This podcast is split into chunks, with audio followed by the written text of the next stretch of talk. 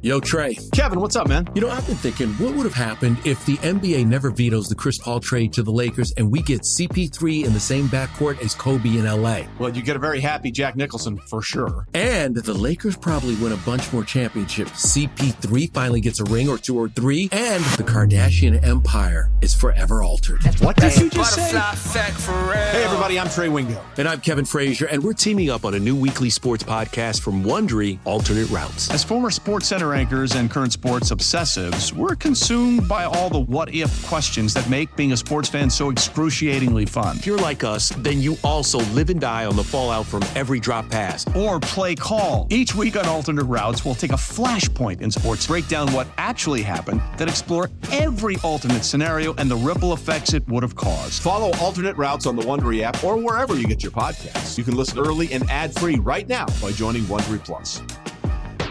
Old Man Winter here. If I had it my way, it would stay winter all year long. Short days, wind chill, black ice, and a good polar vortex. Oh, heaven! Wait, is it getting warm in here? Your cold snap is over, Old Man Winter. Spring has arrived. Spring. Spring is here, which means it's the perfect time to get away in the Hyundai you've always wanted. Visit the Hyundai Getaway Sales Event, where you can get great deals on all of our award-winning Hyundai models, like the tech-filled Tucson and Kona, as well as the spacious Palisade. Enjoy wherever you go with the peace of mind that comes with America's best warranty and three years or 36,000 miles of complimentary maintenance. But hurry in, these deals won't last. Add more joy to your journey at the Hyundai Getaway Sales Event. Now get 0% APR or up to 1500 bonus cash on the Hyundai Tucson. Now, during the Hyundai Getaway Sales Event. Offers end soon. Call 562 314 4603 for details. This is Bustin' Loose Baseball with Grant and Danny. Interviews, analytics, and analysis on everything baseball in the nation's capital. Bustin' Loose Baseball, Episode 2. Grant Paulsen, Danny Rouhier with you. Producer Darius has a previous obligation. He will be back at it with us very, very soon. Who knows? Maybe he'll waddle through the door while we're talking. Hard to say. Hard to say at this point, but he, we were getting ready to start the show, and he was like, I got to go. And we were like, okay, Grant and I'll do it. He said, kick rocks, you two fatos. Yeah, I don't like you. Uh, here's the deal. Today we got a great guest. We're really excited about Cole Henry, who is one of the top pitching prospects for the Nationals. Cole Henry's been my guy since he was at LSU before the draft.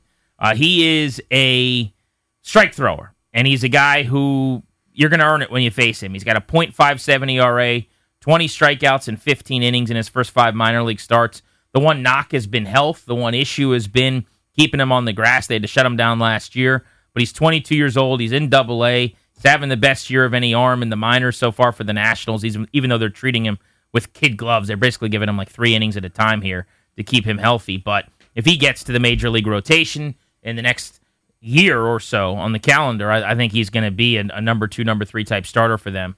So I'm pumped to talk to him. He told some great stories about his time in the minor leagues and, and basically outed a few of his buddies for some embarrassing moments. Super funny stuff. Nothing, nothing inflammatory. Nothing that's going to get anybody into trouble. But uh, you know, maybe a ribbing or two on a bus trip coming up. But uh, a, a, an intriguing prospect. Not a guy that was a headliner to kind of start a couple years ago, but had a great college career, playing major D1 college ball at LSU, and has a you know all he's done is rip through the minor leagues at this point. He's been uh, close to unhittable. You kind of mentioned some of those stats.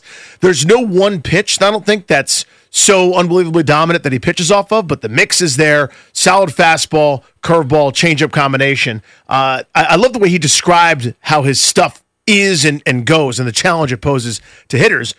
Think of Max Scherzer, right? I've, I've, I'm not saying Cole Henry's Max Scherzer, but think of Max Scherzer. Every pitch looks the exact same out of his hand. Clayton Kershaw has the same ability. There's some guys that you can tell a bit sooner. Their stuff is nasty. You're trying to tunnel those pitches as a hitter, the guys that you can pick up and see and that you rake on the fastball, the slider, the change. It's all coming from a different place or arm Yeah. speeds. You can pick it up whether you know it or not. You can see the wrap on some guy's curveball where their arm is turned to the side and their fingers are on top. You can see the push sometimes on a changeup if it's back in the hand. You can't with him, and the hitters tell you that, right? There's a it's an uncomfortable at bat against Cole Henry, an exciting prospect. It's one thing if you're in a low level of A ball, like at Fredericksburg, or you're at A plus ball or something in Wilmington as a former college star in the SEC. And you're just shoving it up people's, you know what. Yeah, you're beating 18 year olds. You're beating Exactly. you know kids from all over the world. When yeah. you do it in double A, you can do it in the big leagues. Now, it, it's not a one to one, obviously, but it means you've got the stuff, you've got the ability. Now it's about honing it in and being consistent.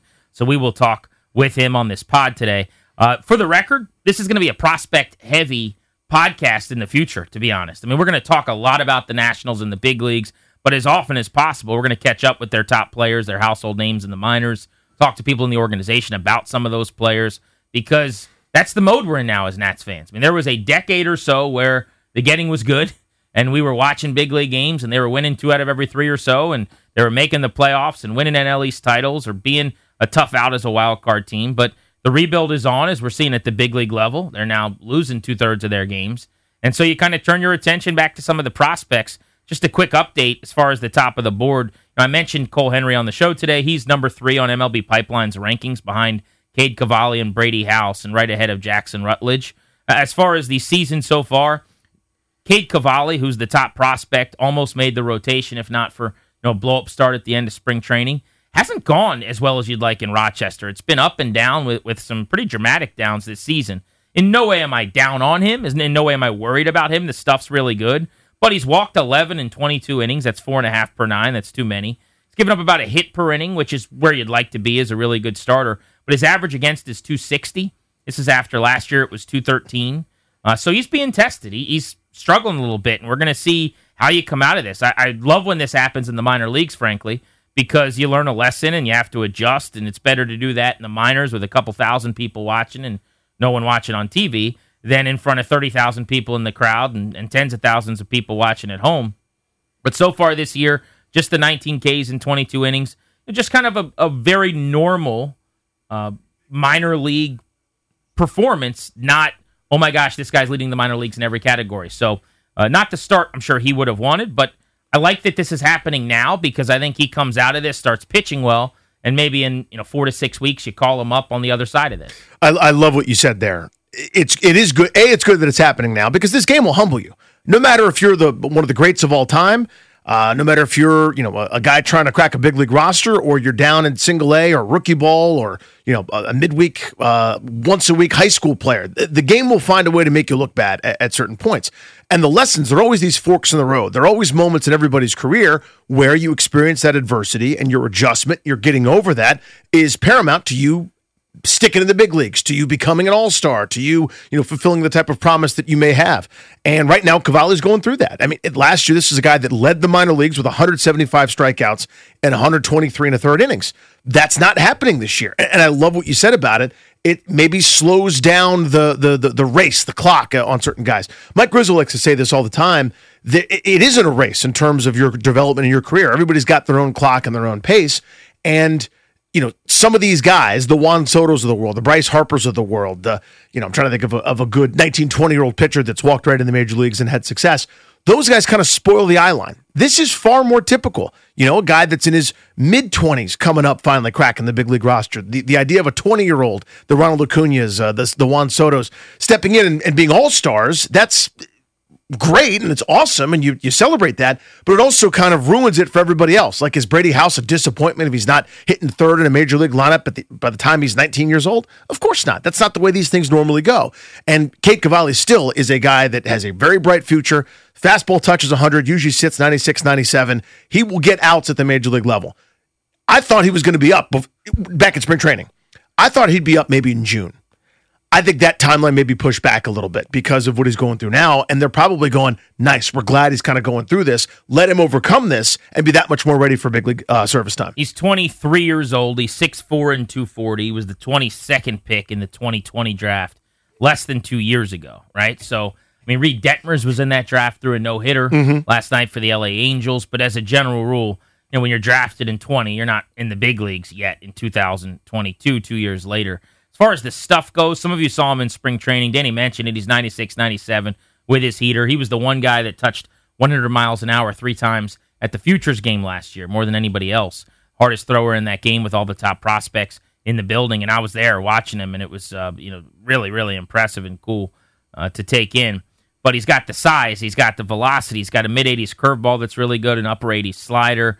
Uh, he's got some sink on his changeup that gets swings and misses in the upper 80s as well as far as scouting grades on those pitches go, I mean, MLB Pipeline's got him, and, and 2080 is what we'll use on this show. 50's average, 60 is above average, 70 is considered plus or elite, 80 is considered top of the charts. The other direction, 20 is horrendous. Uh, 30 means you're really bad at it, whatever that tool is. 40 is below average, and uh, you know 45 is, is fringe average, and then 50 would be average. But his fastball is considered 70, his curveball is 60, his slider is 60, his change is 55. Uh, the, the one thing he's got to keep working on is the control. The control. Yep. Because that's the one non average or better big league graded part of the makeup, according to MLB Pipeline right now. But he's got a really good chance, obviously, to not only be in the rotation this year, to, but to be a horse in the front of this rotation for years to come. Brady House, who's unequivocally the best bat in the system, is in Fredericksburg. Uh, he's got an undisclosed injury right now. Still haven't really gotten any details on what's going on, but he's been out for a little over a week and a half, and uh, we're waiting on him to come back. He got off to a great start. I mean, he was the 11th pick in the draft last year, last summer, uh, during All Star weekend for the Nationals, just outside of the top 10. Shouldn't have been available and was, kind of fell into their lap. This guy's got massive power, you know, decent hit tool. He's going to be a 280 type hitter with a bunch of home runs. Played shortstop as an amateur has played shortstop so far. They're, they have not moved him off the position. I think ultimately, just as he fills out and gets bigger, he's 6'4 and, and about 215 to 210, depending on you know when you're at a game and, and what he ate that day. But that's the frame that often moves to third. Not to mention, you got that kind of power. You're going to have that type of presence at the plate. You know, I could totally see him going to third. He's got a big time arm. Cannon for an arm, yeah. He threw 96 off a mound at one point. So I mean, his arm is graded out as a as a 60 tool. In fact, I was talking about the, the grades a minute ago from Pipeline on Cavalli. They've got him as 60 power, 60 arm, and everything else is 50 or better. So you can make the case he's kind of a five tool type player. But the start he got off to was exhilarating. He was hitting 330 with a 400 on base and a 450 slug. He had an 850 OPS early this season. He was tearing the cover off the ball. And he was probably due for a promotion to A plus as an 18 year old, you know, right around when he got hurt. So it, it's I'm waiting to hear what it is. Hopefully, mm-hmm. he's back on the field by the time people are listening to this in the next day or two. But uh, for the time being, we're just kind of trying to figure out what's going on with him. So at the plate, obviously, slightly different body. You kind of touched on it. I think long term, he's a third baseman. Um, but at the plate, his actions remind me a lot of Ian Desmond. Very upright, very athletic, quick as all heck in there. And there's going to be some swing and miss. There'll be some slump in his game, but the power is light tower stuff. He can really drive the ball when he squares it up and he tries to simplify. And, uh, you know, that would be kind of a win, I would say. Not even kind of, that'd be a win for the Nationals if you get that kind of offensive profile that Desmond provided uh, coming up to the major leagues. Doesn't run as well as Desmond did, um, but similar tools otherwise in terms of the arm and, and, and the pop uh, that he shows at the plate, just in terms of his actions. But I'm with you. I think long term third baseman. Um, but it's interesting they're keeping him at short now. I think to kind of continue to build quicks, build athleticism, and and sort of enhance and hone those tools. There's no rush to move him over. It's easier to convert from short to third. Um, you know, I, I, did that at the amateur level, obviously in, in college. Then to go the other way, so they're kind of letting him be the captain of the infield, letting him be the big dog at, at the lower levels until maybe a, a position switch down the line. But uh, yeah, a, a, an intriguing dude at the size, man. 6'4, 215. He's on the all get off the bus team. It, it, looks exactly right when he steps out there. He looks like a man among those kids. So we mentioned Brady House was their first rounder in 2021, right? And had Cade Cavalli was their first rounder in 20. Their second rounder right after him at LSU was Cole Henry, who's on the pod today, who I love. Their first rounder in 2019 was Jackson Rutledge, and, and kudos to the Nats at least hitting on some of these first rounders or giving themselves a chance to. Those are the top four prospects in the system at this moment, according to uh, MLB's rankings. But Rutledge is 23 now. Now, he's been the guy that I would say of the bunch, based on health and stuff, has been disappointing. They still are very high on him. I think he's going to be a reliever. I think he throws gas and he's got a really good slider. I'm not sure how much else is there. He's in the sense that Josiah Gray is fastball, curveball, slider with barely a changeup. Mm-hmm. Like that's more of what uh, Rutledge is, but it's not as good. It's not as refined, I should say. Good's the wrong word, but it. it so I, I, don't know that I even like the comp to Gray, other than just those are the, the three primary pitches or best pitches. Um, but at 23, he didn't start the year healthy, and he wasn't on the field until this week. He actually about a week ago today made his first start for Fredericksburg. He pitched three innings and gave up like seven hits and five run runs. He got victimized by a homer. So he's only thrown the one time this season, um, but he was a junior college arm. If you haven't seen him, this guy's massive. He's Six, six eight. eight, dude. He's 250 pounds. I mean, it's hard, I think, to repeat the delivery sometimes at that size. You think about some of the biggest guys. The Nats one time had a, a guy named Alex Meyer, who they traded one, for yeah. Denard I was thinking Span. Jon Rauch, but same thing, yeah. Rauch. I mean, you could rattle off a bunch of guys that are six eight, six nine. Yeah, uh, Jeff Niemann back in the day from the Rays. But I- I'm just thinking about specifically like guys at that size who Mhm. sometimes had a hard time repeating the delivery. So I think he ends up honestly in the pen. Um, but there's no reason to do that now. I mean, he's 24 appearances in the minors, 2019, 20, 21. Obviously, 20 he was shut down like everyone else. No minor league games because of COVID. And then the start this year, they've all been in the rotation. They're going to give him a chance to, to try to lengthen that repertoire. There's no reason to rush this guy. Maybe he gets a cup of coffee at the end of the year, blowing gas out of the pen, and is competing in the spring. Best case scenario, though, I would say, Danny, is that you fast forward a few years from now, and you've, if it works out, as unrealistic as it is, you've got Josiah Gray in the rotation with Cavalli at the front, with Cole Henry somewhere in there in the middle, with Josiah, with uh, Josiah and possibly Jackson Rutledge. And, and if you know Corbin is either still on the team or Strasburg, like one of those guys, Mhm. maybe you sign one player, and all of a sudden you're you're in pretty good shape in your rotation With a homegrown rotation, Maybe, yeah. maybe Joan Adon, you know, who's flashed. Yeah. He's just 22. He's in the major leagues. He's shown some decent things. So they've got the at least a starter kit to getting where they need to go. Now you need Cavalli, Henry, Rutledge. You need those guys to develop. Yeah, the core of, what this Nats run was was homegrown stuff, and then they'd supplement it with I don't know guys like uh, Patrick Corbin or some dude named Max Scherzer uh, who really enhanced that rotation. But yeah, that that certainly is the plan. I, think. And listen, th- this isn't exclusive to the Nationals. This isn't exclusive to Jackson Rutledge. But I think 2020, him being shut down was really extra bad for him, right? Everyone had to deal with it. And those, that weird year, that alternate site stuff, because we lost that year of development for a guy that really needed some, some innings and experience given his college career where he started Arkansas, then transferred to a junior college, uh, was dominant there and just showed all kinds of stuff, which is why the Nats drafted him in the, uh, right, right in the middle of the first round. But not having 2020 and then 21 being shoulder blister a million things instead of 100 plus innings of the ups and the downs and getting the ball every fifth day and all the rehab and all the normal stuff uh, excuse me the, the work in between starts limited to only 36 innings in 2021 so his development has really slowed down so he's an a ball at 23 years old He's older than uh, Cavalli, I think, and, and Brady House and Cole Henry, these other guys. So again, there's no race. It's not a clock, but you kind of look up and you go, if last if 2020 was normal, if 2021 was normal, he'd probably be in AAA right now, knocking on the door of the major leagues. But he's not. Has a lot of refining to do. You touched on it. Somebody that big, anybody really, it, it, one of the hardest things to do is to repeat that delivery. But especially when you're an octopus walking on land, six eight and massive as he is, honing that skill set and finding a, a consistent third pitch for him to be a starter. I see him profiling out of the bullpen as well. Rearing back max effort can probably touch 100, and he's reaching out and walking it to the plate with arms that long, you know, at six foot eight, and that slider's a wipeout pitch in the mid 80s. So we'll get into other factors, other players in the system as we go here over the coming days and weeks on the show. But that's kind of a, a look at some of the big boys who were drafted first, or in Henry's case, second round over the last three years and how they're faring. Uh, let's talk about the Major League Club for just a second before we get to our Cole Henry interview.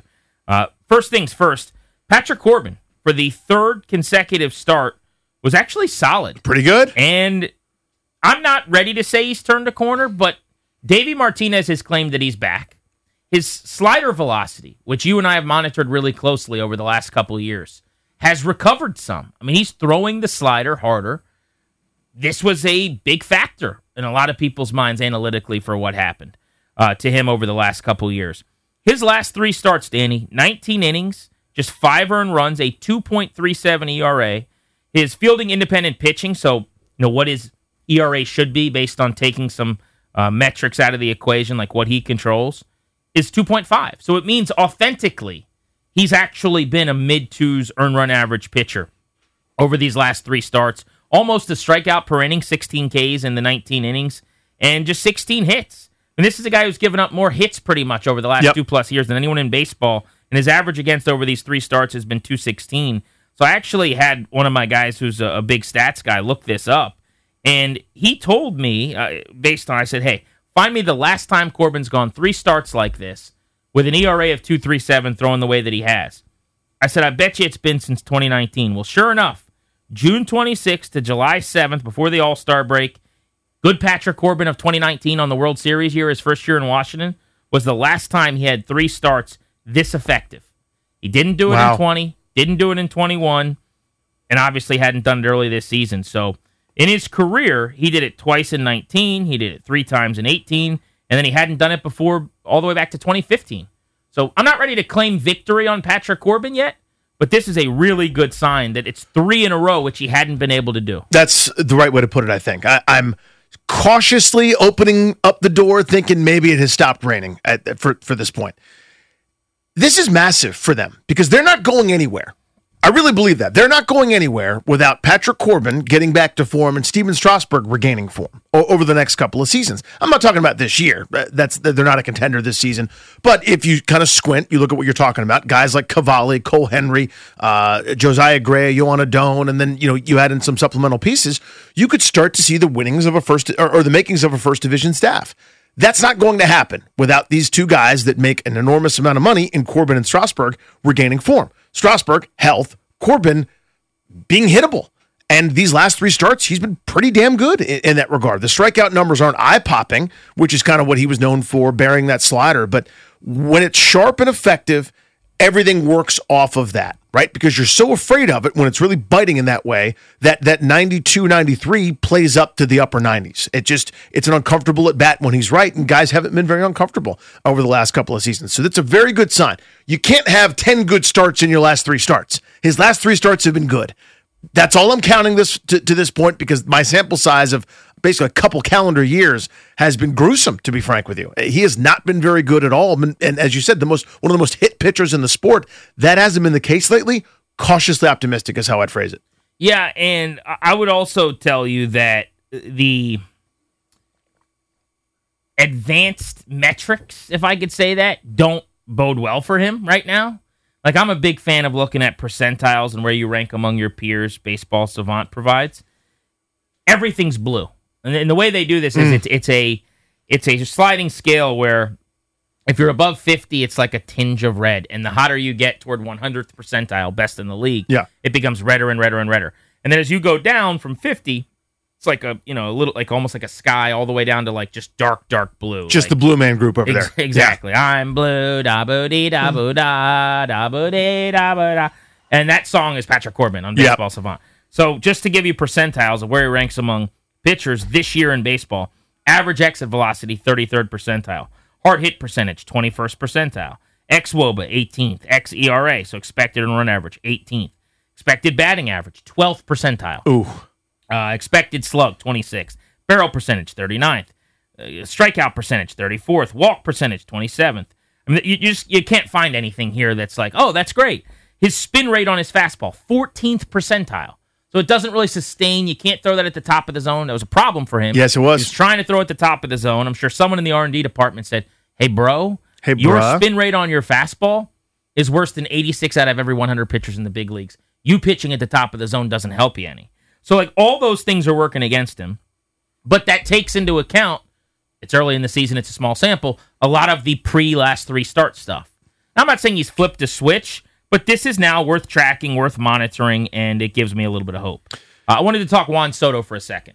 There's a lot being made about Soto's, I'm using quotes here, but struggles early this year because he's hitting 257 and his OPS is only 863, which, by the way, a lot of hitters would give their left arm for, and then they'd never get to hit again, I guess, because you only have one arm. Or could you hit with one arm? If you, uh, Johnny Mm-hmm. Damon hit a home run one time without one arm, like a one arm swing. Yeah, like that. like you he reached out and was fooled, but he still got out of there. Yeah. yeah. But could you hit effectively with one arm? No. No. Like not, not even a little bit. Like if you made contact, it'd be miraculous. So if the bad guy from that Harrison Ford movie, The Fugitive. Fugitive, Yeah. was in the big leagues, what would his batting average be? I- it might it might have one tick in a hit column. Maybe. Like a squibbler, like a Steve Miserak Massey that went between three fielders. So I saw this from Matt Weyrich, our buddy from NBC Sports Washington. Mm-hmm. He tweeted this out. I thought this was a great nugget. So he was comparing Soto for 30 games in after last night, uh, which was the Tuesday night game. Tuesday What- night game against the Mets, yeah. uh, against the Mets, first game of the series. He said Soto this year 257, last year 279, so he is 22 points lower. but his on base right now, 396, higher than it was 30 games in last year, 392. His slug right now, 468, higher than it was last year at this time, 423. Last year, right now, he had an 815 OPS. This year, he's got an 863. And I would guarantee the big league average OPS has gone down. So it's even more impressive than just jumping from 815 to 863 because I think the average hitters has a lower OPS now. And if you look at the league, point being, he finished the runner up for NL MVP last year after he started worse, basically, offensively than he started now, other than the batting average. He's going to be okay. Everybody relax. If he does this all year, he's still going to be one of the top 20 hitters in the National League. You know, 15, depending on the metrics you're looking at. But he's not going to. He's going to get on a tear. He's going to go 10 for 17 at the plate at some point. Next thing you know, his average is 15 points higher, and he's right where you want him to be going into another hot stretch. So I'm not worried. On a 1 to 10 scale, 10 means, oh my God, sound the alarms. Juan Soto, what happened? I am a 0.1. Yeah, if I have to be on the scale, I'm a 1, I suppose. But um, Kevin Frandsen pointed this out last night on the telecast. It was actually oh, Franny, hey buddy, old ac- pal. Actually, the AB where Soto poked that ball through the left side for a, a for a you know a hit against the shift. Um, there's some spinoff there. There's a pitch middle in that when he's right, upper deck, thanks so much, round the bases, play Bustin' Loose, hit Bustin' Loose baseball. Um, but he spun off. You could see that front shoulder flies out. He's pulling across the plate instead of through. And you'll see him when he takes his, you know, his swings in between pitches and all the work he's putting in is on getting through the ball, through the ball, through the ball. And he's coming across the ball right now trying to generate extra pop, whether that's a mental thing, whether that's just sort of a, a, bad habit at this stage, whether he's trying to do too much. There's a trillion reasons behind it. It could just be something he's fallen into. As soon as he gets locked in, and he reacts to that pitch in and is sitting, letting the ball travel, get deep. I mean, you look at his spray chart right now when it comes to home runs. He's usually 50 50 to the left of center field or to the right of center field. And then, of course, center field's involved there as well. I think he's only got one Oppo home run out of his six to the point this year. That's going to change. He's going to sit back and punish people for trying to go uh, onto the outer third against him because he's so good at letting the ball travel in his stance. Right now, he's not. Right now, he's trying to pull things. Right now, he's spinning off. That will absolutely get fixed. He'll get locked in. He's going to be an MVP candidate. One more guy we got to talk about is Nelson Cruz. I'm much more concerned about him, almost solely because of his age, to be honest with you. Because I don't really do the early season guys not hitting a lot of ground balls. Like when they have a track record, you're going to get to your baseball card. But he's 41, man. Mm-hmm. He's going to be 42 this season. At some point, you run into that wall, and you got to start wondering End of last year wasn't great for him. Right. This year's start has been not good. Is his age an issue? Is is this catching up to him? I mean, obviously his sprint speed is you didn't sign him for that, right? Right. He's not going to beat out hits. You got to barrel him. Now, his barrel percentage is 54th percentile in baseball. Hard hit percentage 63rd percentile.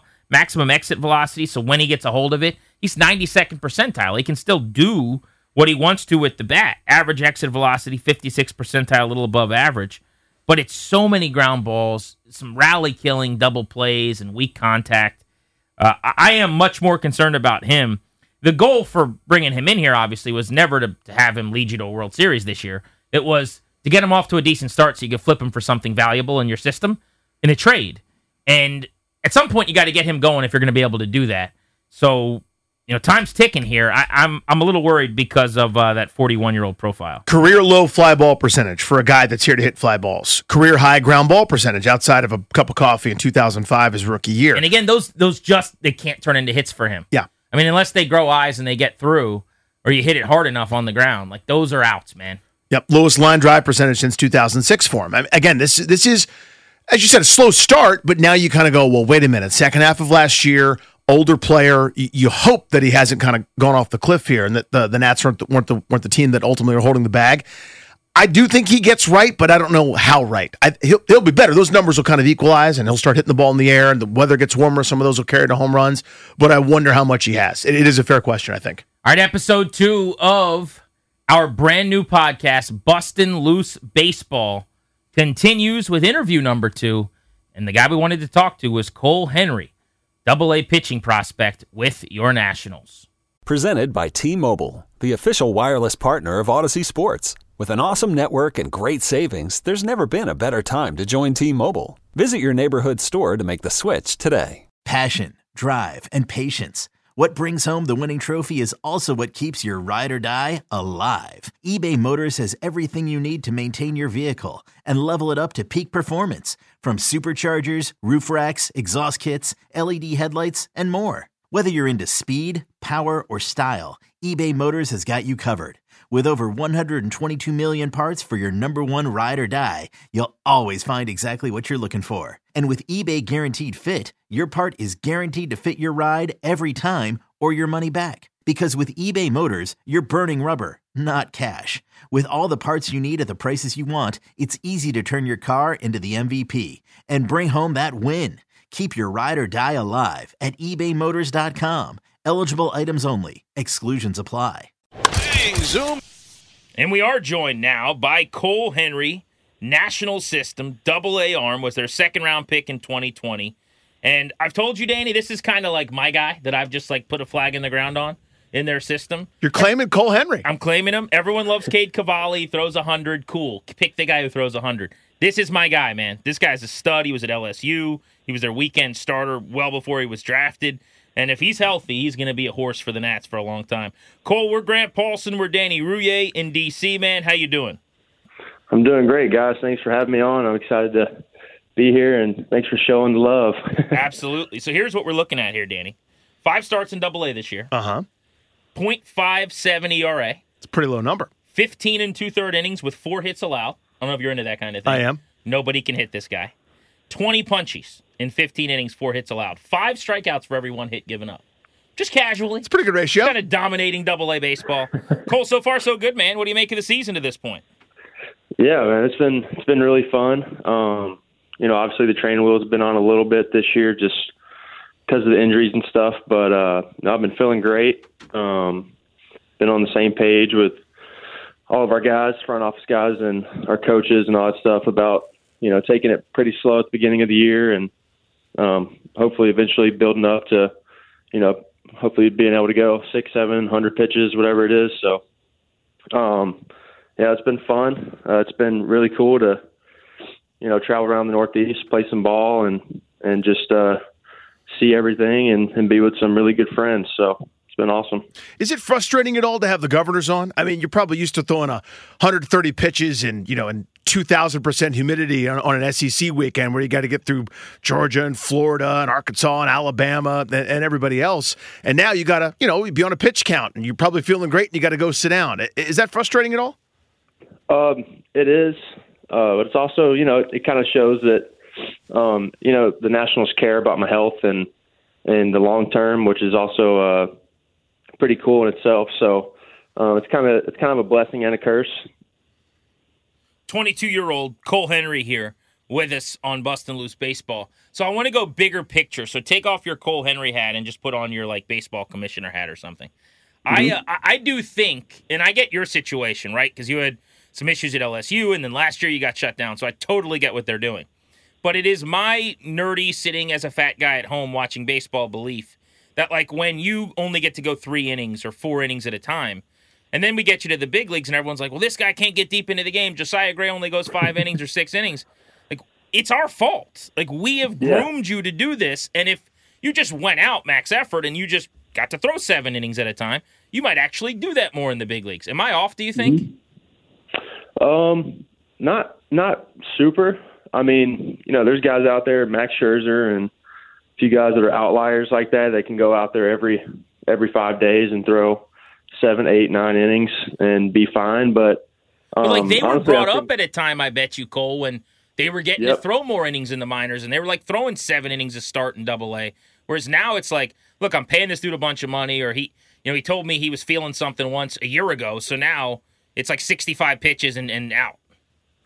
Yeah, it honestly, um, it kind of seems like a new age of baseball where you know, starters are only going four or five innings, but um, you know, being really effective over those four or five innings, and then usually you have a few guys in the bullpen you can turn the ball over to, and they're going to be super effective as well over those last four innings of the game. So, um, I think it's just kind of a new wave of what's going to happen. I think a lot of it is with the analytics and all that stuff, kind of the matchups, and you know, there's a lot of stuff that goes into it that people get paid a lot more money than I do to to really think about it. But um, I just like to go out there and compete for however long they tell me to, and you know I'm going to keep throwing until the manager or whoever comes out there uh, takes the ball from me. So that's just my job is to make sure I give them all I have until they come out there and take it from me.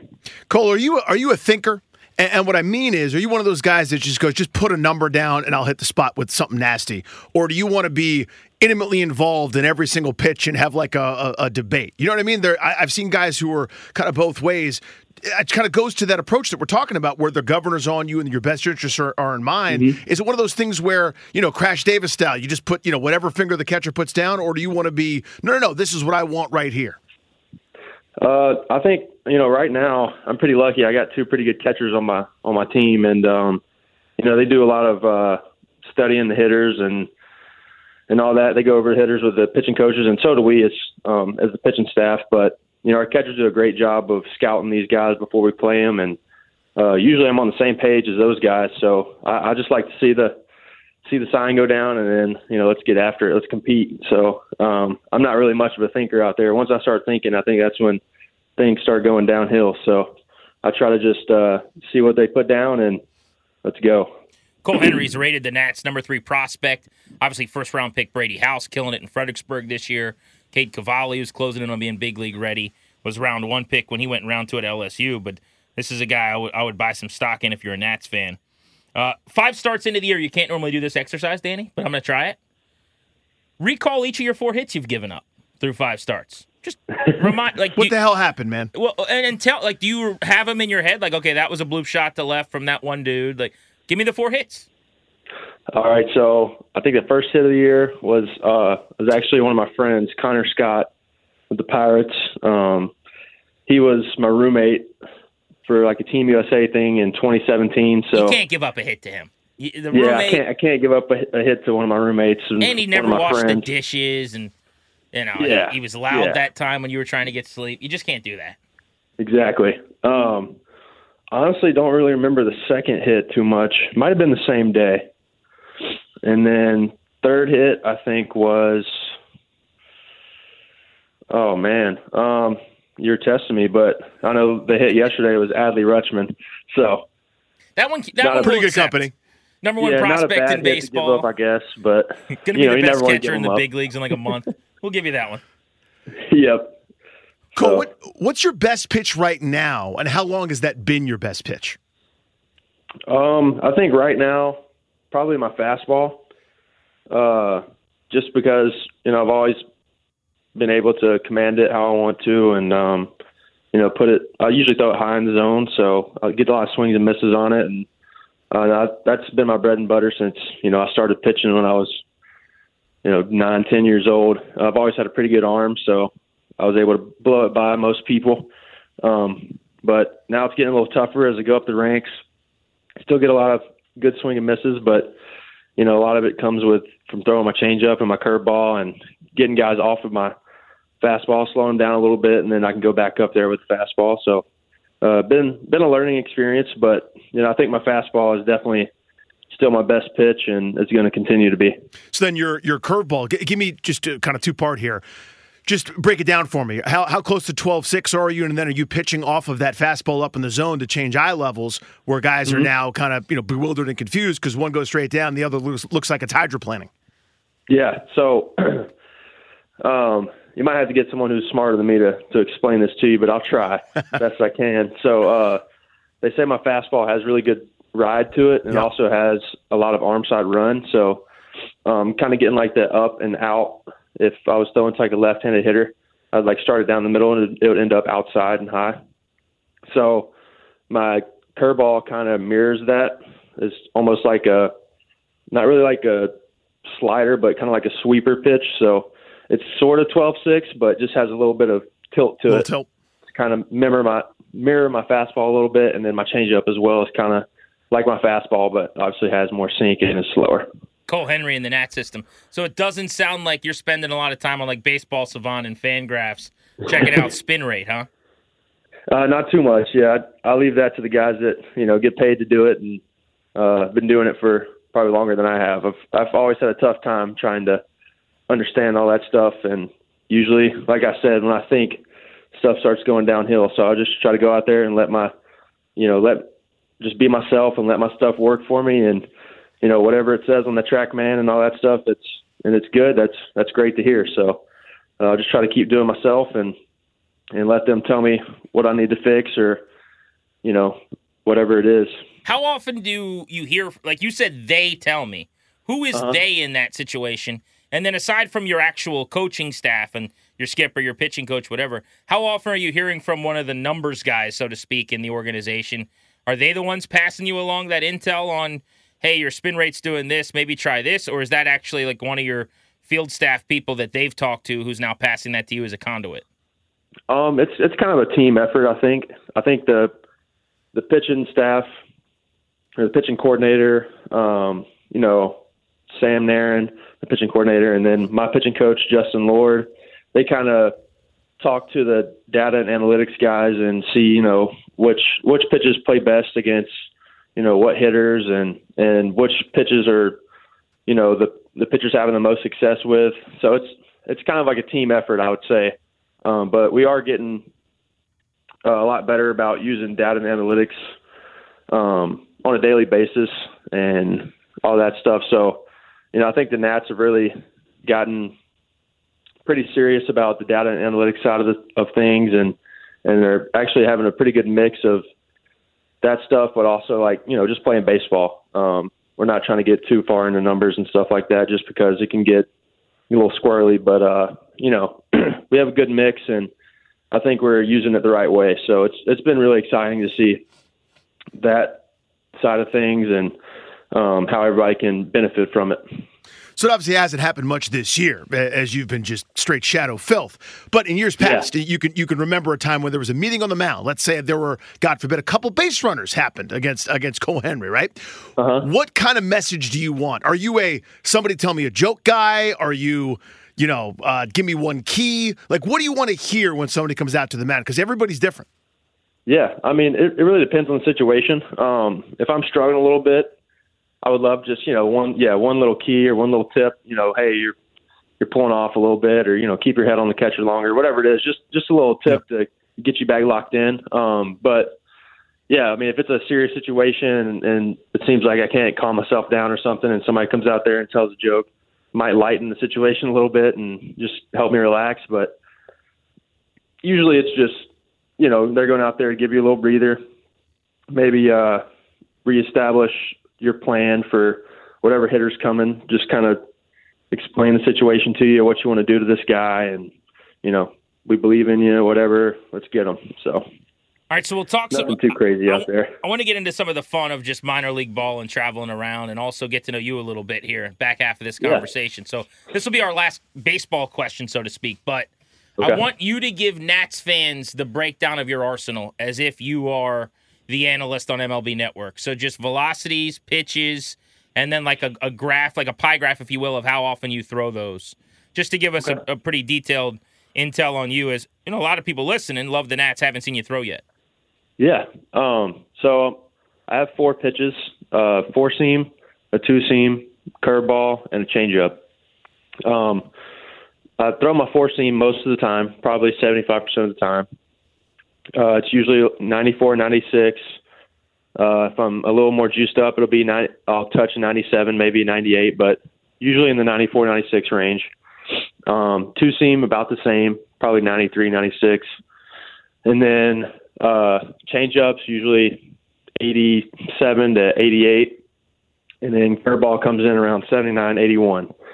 But uh, yeah, I throw my fastball most of the time. Um, change up, I throw to right handers and left handers. Uh, same thing with the curveball. They kind of all just kind of play off of each other, and I try to give them a healthy mix of them. So Big situation, big strikeout. Give me the like. There is it. Is it Cole Henry demonstrative? Are you doing that kind of half flex thing where your arms are all uh, chiseled up and you're like kind of trying to uh, do a nutcracker type move in the middle with a let's go? Are you pumping a fist? Are you doing like a Mortal Kombat type move? Walk me through it. Uh, I think for me, I, I'm not. I've never been one of those guys to really to really you know scream and yell after a big a big event, but uh, I usually like to you know just hit myself on the chest or I don't know. I think I like to just I like I've been there before sort of mentality. Like, you know what, I do this all the time. So You know what I've noticed? I've noticed on uh, the video of like MLB Pipeline or whatever when they post a strikeout, you do, and I love this. It's like a super quick turnaround. Like I, kind of like a Steph Curry. I don't need to watch it go in. It's like Yeah. as the batter's missing, he's already looking at second base. Oh, I get steamed up. Like, is Oh, that I a love it. thing, or was that just a couple times that I've seen that? uh, that's that's sort of a thing. You know, I I just try to act like you know what it's it's just every day. So we're not really worried about it. We're just gonna walk around, get the ball back, and let's try to do it again. So It's one of those like, oh, another strikeout. pushed the guy Yeah. out. Excuse me. Uh, what do you do in Harris is Harrisburg? I always try to say Harrisonburg or Harrisville. Bergville? What do you do there? Is there a Chick Fil A? Like, what happens there? there is a Chick Fil A. Um, That's good. I'm pretty, yeah, I'm a pretty regular customer there. What's your order Uh, at What's your go-to? Oh, go to order. It's a, a chicken sandwich with pepper jack cheese. Yep. N- no pickles. And then we're going to go 12 count nugget, Mm-hmm. Large fry, and then a large Arnold Palmer. Oh, Arnold First of all, that's outstanding. What a move, by the way. Can I get your What a- array of dipping sauces? And do you vary it up or just go with one? Man, I just stick to the to the goaded uh, Chick Fil A sauce. Yep. That's number one. What do you have against right pickles? there. Uh, you know, I don't mind pickles, but I just don't like them on my Chick Fil A sandwich. I, I think they just get you know warm and soggy, and I'm just not a not a warm. I like a crisp pickle. Okay. Now, is Chick Fil A the go-to, or is there something you frequent more often, like a Chipotle or something else? I would say Chick Fil A is probably my go-to. Um, if I can't really decide what I want to eat, it's just usually a safe bet to to use that order at Chick Fil A, and That's I'm pretty thing, I'm pretty in some of happy these man minor after league that. towns after games, restaurants aren't open. Like dudes are just I eating know. whatever they can get their hands on. Basically, what about in the in the clubhouse? I mean, are you guys just PB and J in it? Do, do they do a decent job for you in that regard? No, they do they do a great job. We've actually had some pretty good food this year, um, post game and even pre game. Um, our nutritionist Emily, I think she runs basically the whole uh, minor league side of things, but um, she does a great job of picking picking good food and uh, good pretty good uh, home wherever we are. She usually goes with like a local restaurant and they'll bring in some pretty pretty solid food. So can't complain there at all. Um, but usually it's up to us to grab something before the field. So I usually try to hit like a diner or um, maybe DoorDash just some breakfast to the hotel before we leave. But yeah, after after games we have a pretty good spread. That's awesome. Now, playing travel summer ball, you know, in, in college summer league, different stuff in all the different places. The move was you pretend like you're super hungry post game, and what you're really doing is taking leftovers. You don't have to buy breakfast the next morning. Do you Yeah. do that, and do you have teammates that do that? So I don't, but um, it's actually funny you guys bring this up because my roommate Evan Lee, um, he's probably one of the pickiest eaters I know, and it doesn't matter what we have for the spread after the game. He's going to come straight to the hotel and he's going to have a Papa John's pizza waiting on him at our hotel room door Every game or just when he throws? every every night. Not kidding you. That's every the night. weirdest bit ever. He's going I'm- to be so fat one day. No, he's not because he's just a baseball But player. now he's now he's fine. But when he's my age, he'll be a Oh, fatty. Well, then he probably won't eat Papa John's every night. You know what I mean? Mm-hmm. He just does it I'm, now. I'm not kidding you. He sticks to like the four main food groups. It's like Cracker Barrel, Papa John's, Chick Fil A, Amazing. and Olive Garden. Those are his four. His four. Olive Garden doesn't fit Places. there. I don't want to besmirch Olive Garden, but he's he's. Th- let's make it three major food groups. That's so funny. Wow, that's Yeah, incredible. I'm soup pretty sure, sticks. by the way, that name rings a bell. He's one of like the two guys on the staff on the 40 man, isn't he? Yeah, he's on the forty man just recently this year. Yeah, that's uh, that guy could get called up any minute and eat Papa John's. What's he going to do for food? Oh, he's he's probably getting Papa John's. He I don't know what he got today. I I could probably ask him. Have you ever? I don't know if you're a single dude or not, so I don't want to get you in trouble. But have you ever? uh Have you ever seen any of your teammates do the ballogram? Do you know what that is? What is that? So the ballogram, I read it in a book that a minor leaguer wrote one time, where you Uh-huh. write your number on a ball and you throw it to a girl, like from the dugout or, or the Oh, yeah. bullpen or whatever. Have you ever seen that move? I have. Um, he might he might get pretty pretty angry at me for for telling the story, but I think I'm just going to tell it anyway because it's pretty hilarious. Um, so I hope last it's Evan year, Lee again. If it's this guy, Evan Lee, this guy's meet just me at Papa becoming- John's He's carryout. becoming a legend. He's like, let's go to Papa John's together, have a nice little day. So it's it's not Evan Lee. It's uh it's Justin Connell, who's also on our team. Um, he was in Wilmington last year with me, and I, I believe we were in Uh, oh gosh, um, I can't remember. Maybe uh, wherever the hot rods are. I can't remember the the name of the city. But um, anyway, we're there right before a game. Um, I think there's these two girls sitting in the outfield. He he played. I think he was playing right field that night. There's two girls sitting out there. I mean, it's a college town we're in, so I mean, there's just lots of people in college just coming to the games, whatever, normal, normal night. And he's like in the locker room before the game. And he's like, "Hey, I'm gonna throw this ball to to these girls up there." I'm like, "All right, like, where is it?" He's like, well, "I got it right here," and he he hands it to me, and I read it, and it says, uh, "You're gorgeous" on it, but he he had used the wrong your. Wrong your. Yeah. Oh God. he, he used the wrong your, and he also did not spell gorgeous right at all.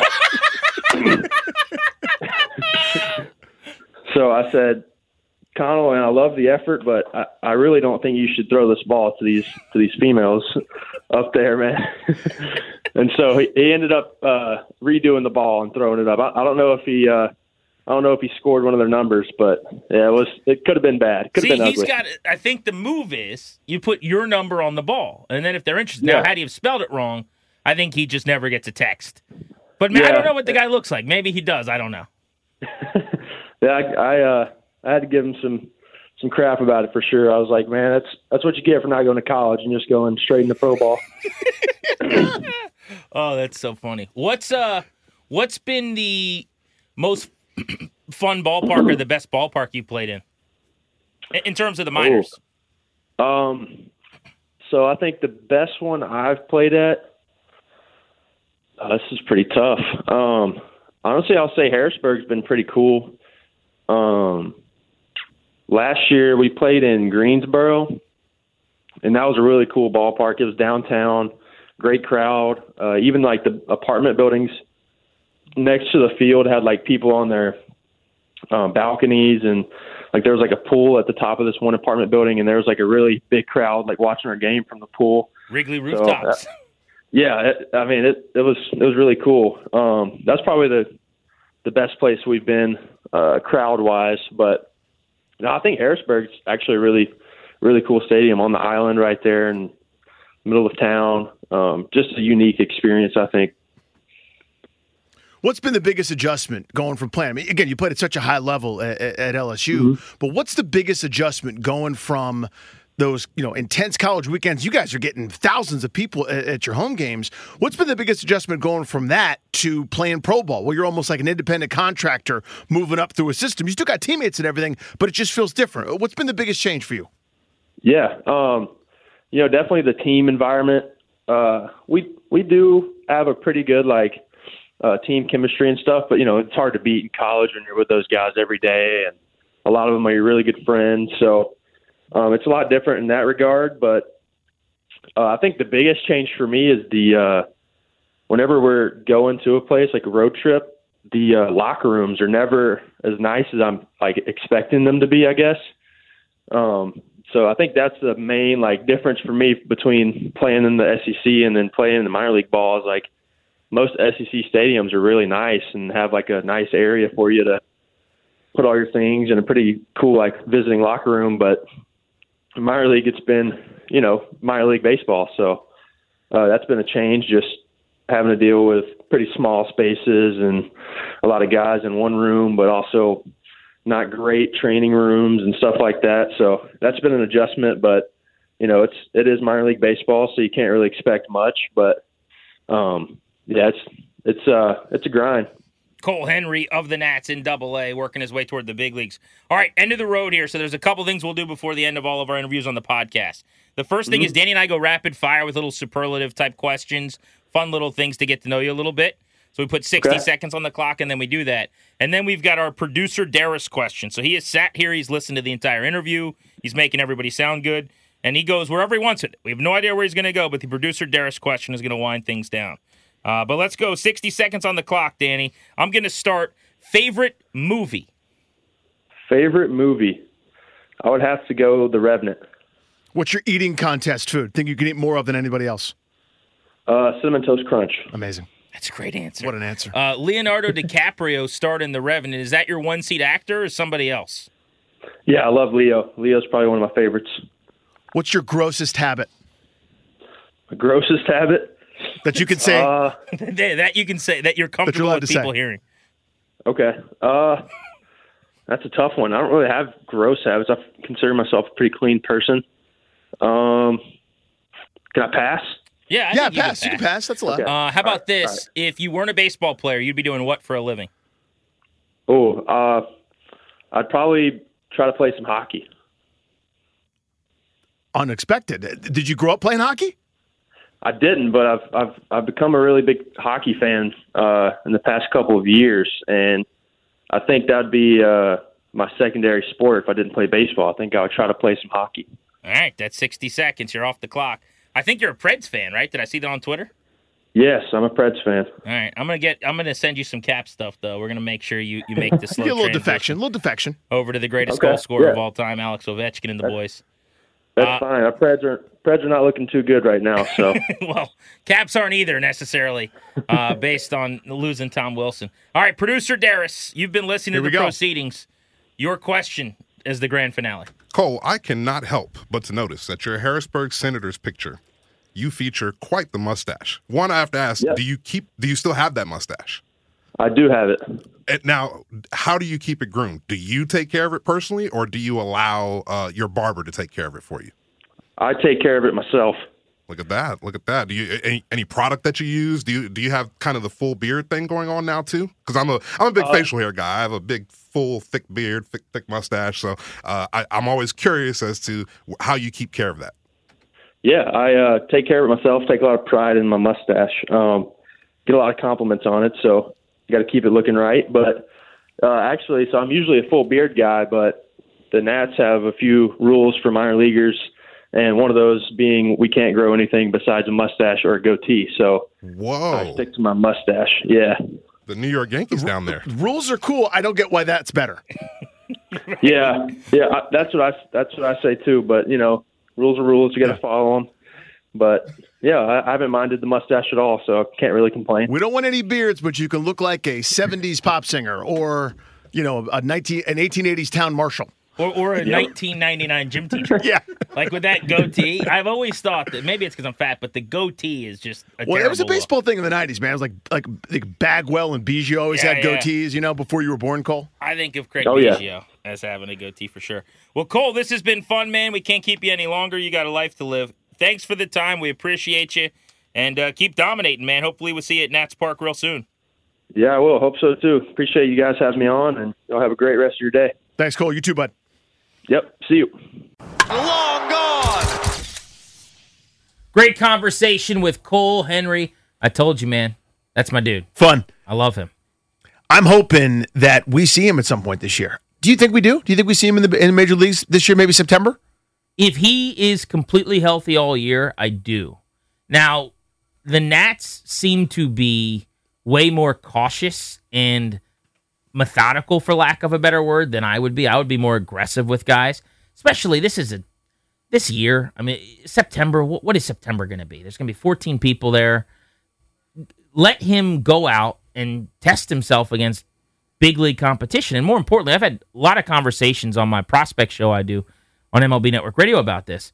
Guys get a lot out of being in the major leagues at the end of the year. The lifestyle, learning how to travel, being on the road, getting comfortable, just knowing where the clubhouse is and who the attendants are. So that if he is up early next season, and it is important that he plays well because you're a better team or you go out, God forbid, and you spend some money and you have a chance to compete. Like now all of a sudden he's more comfortable when he's making those starts. So I hope so. I think so. I, I can just tell you, for me, you start the year in double A pitch the way he is. If he stays healthy all year, there's no reason you don't get an opportunity at the big leagues. When we're talking about this, on it's it's the beginning of May. You still have June, July, August, and September. There's four months of baseball ahead. He should absolutely get a shot in the show at some point. Even if you want to limit the innings, which clearly they do, and just have him pitch out of the pen an inning at a time at the end of the season, it would be to me malpractice if he's healthy and throwing well not to have that happen. Yeah, the only way I could, well, let me let me rephrase that. I could see them not doing it this year, just in terms of an innings limit, in terms of taking care, because that's that's really been the biggest thing. Is he's had uh, an elbow issue, an upper arm stress reaction, I believe, in history. Um, there, there's been some stuff there where they want to make sure he can take the ball every fifth day. to me, the way he's throwing, of course you'd see him in the major leagues if all things were equal. The only thing they might say is we really want to limit the innings and you know, next year out of spring training maybe he has a chance. But if they're taking their time, I could see it. But for the most part, you'd think he'd be up. I'm sure they do. Just as a general rule, we baby pitchers too much for me, for Mm. my liking. Like we're all like Josiah Gray can only go five or six innings. It's because they only let him go five or six innings, and it's because at AAA he was only allowed to do that, and at AA he was only allowed to do that. We we groom these players to do something and then get pissed at them when they do it in the majors. We don't allow guys to let their hair down and actually fight through it and Max Scherzer empty the tank in the sixth and seventh inning because we're so scared, and then they don't know how to do it in the majors, and we we go, why can't they do it in the majors? So along those lines, I, if the guy is healthy and pitching well, I, I don't see how four or five of, of his innings being spent. And if you cap it, like let's say they just have a hard cap, fine. Then the last four innings or the last start he would make in the minors, you know, six innings, have that be six innings over three weeks in the majors. in Let it be against the, the Marlins in September 15th. Totally. Yeah, all with you. All right. Um, second podcast of every week coming out here. You guys uh, can get it as early as Wednesday nights. You can grab it all day Thursday, all day Friday. I always want to do some kind of fun little superlative, and then maybe you guys can debate with us. You can hit us up on Twitter. I'm at Grant H. Paulsen. At Funny Danny for me. Uh, keep the conversation going there. Today, I wanted to do which national would you want to be stuck in an elevator with for three hours? So you get three hours. You get stuck in an elevator with a national, any national. Who are you picking? So I tried to go off the beaten path here because I don't know this guy very well. Because remember, we haven't been in the clubhouse for three years, pretty much, because of COVID and all these other Well, kinds it's of our weird fault stuff. now. We've had all all season. Well, you know what I mean. Like I, Yeah. we, we we we knew the old roster of all these guys that won the World Series, and everyone knew us by name, and it's just a different time. So my guy is Riley Adams.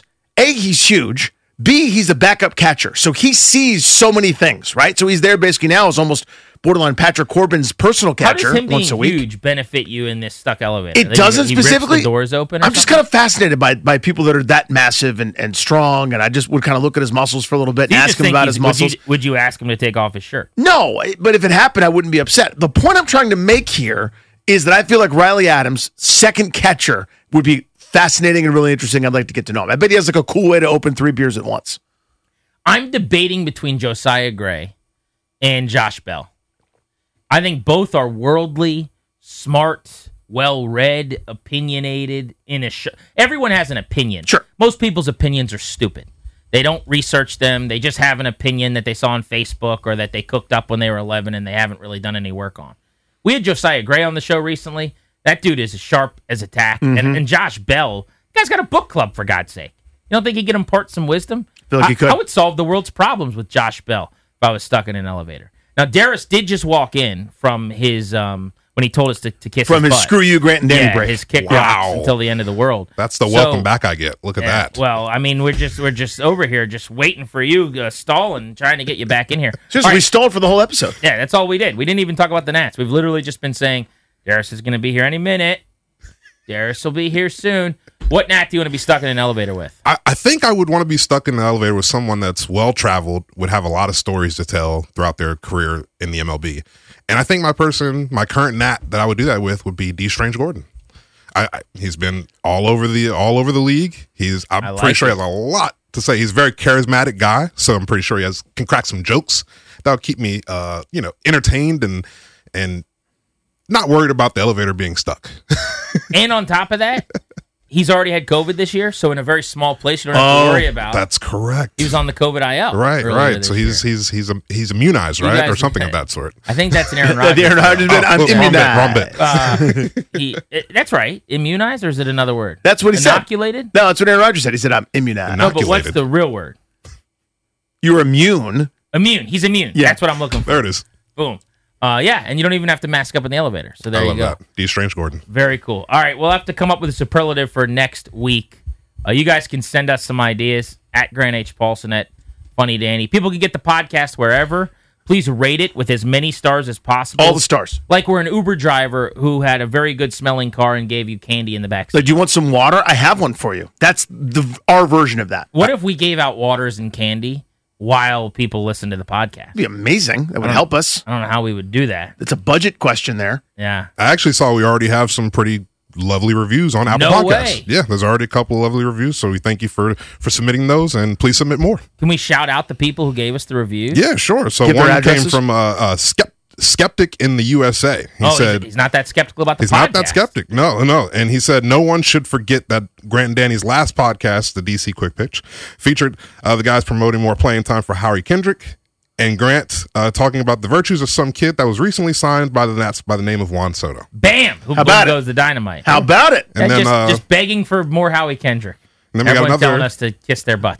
then we got another five star rating uh, from Kirk is the man. He says this is the podcast for all Nats fans. Grant and Dave, funny bit, It's a good bit, love the Nats and bring the smartest conversation around. So we thank you guys for those reviews. Well, five look at that, stars. too. I five dollars in the mail for that guy. Uh, so yeah, so go review and rate, and maybe you'll get a shout out on a future podcast.